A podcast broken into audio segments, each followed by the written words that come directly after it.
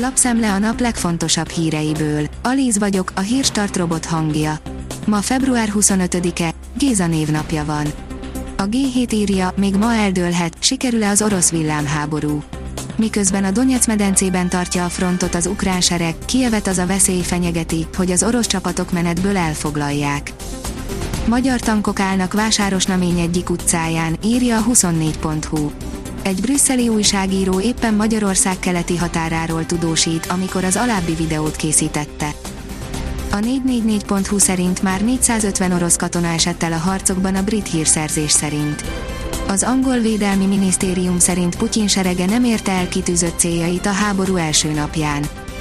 A kitekintő oldalon olvasható, hogy az oroszok benyomultak Kijevbe. Péntek reggel ismét robbanások és lövöldözések hallatszottak Kijev egyik északi kerületében. Az AFP jelentése szerint az orosz erők először csütörtökön érkeztek Kijev külvárosába, amikor is helikopterekkel támadtak meg egy repülőteret a város mellett, Obolonszki közelében. A vezes oldalon olvasható, hogy egy tank áthajtott egy civil autóson Kijevben. A páncélozott harcjármű vezetője egyszerűen ráhúzta a kormányt a szemből érkező autósra és keresztül gázolt rajta.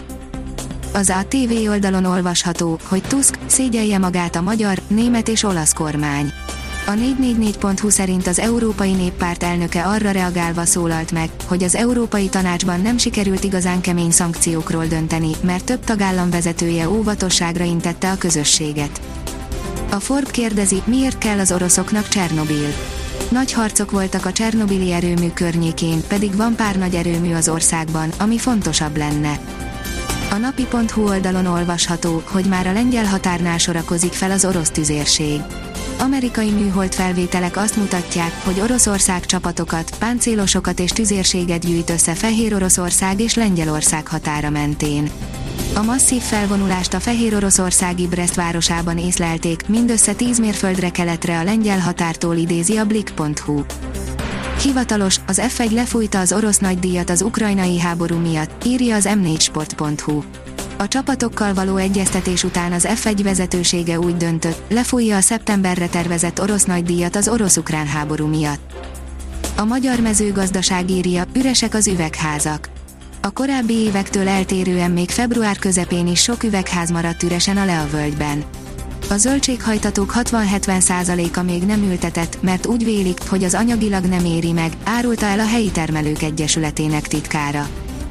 A Bitport teszi fel a kérdést, hogyan érintik az orosz technológiát az amerikai szankciók. A szakértők szerint a most bejelentett korlátozások hatása csak hónapok múlva lehet látványos, különösen, hogy még tovább bővülhet a korlátozások alá vont termékek köre. Az m4sport.hu szerint a Barcelona Törökországba utazhat, az RB Leipzig a Spartak Moszkvát kapta meg az Európa Liga 8 döntőjében. A lipcseiek vendégként semleges helyszínen játszanak majd a Moszkvával. Azonnal elzavarhatják az orosz pilótát az F1-ből, írja a vezes. Nikita Mazepin napjai valószínűleg meg vannak számlálva a háznál, a csapata vállás lehetőségeit keresheti. A kiderül szerint lassú lehűlés kezdődik. A megszokottnál jelentősen enyhébb időt péntektől hideg front mérsékli, majd hétfőtől ismét néhány fokkal hűvösebb idő érkezik, a jövő hét már a normálnak megfelelő hőmérséklettel indul.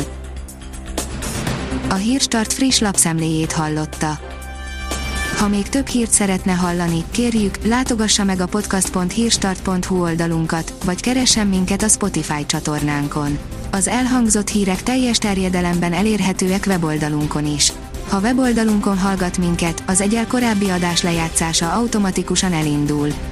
Beállíthatja, hogy az összes korábbi adás, vagy csak az aktuális tematika hírei következzenek. Köszönjük, hogy minket hallgatott!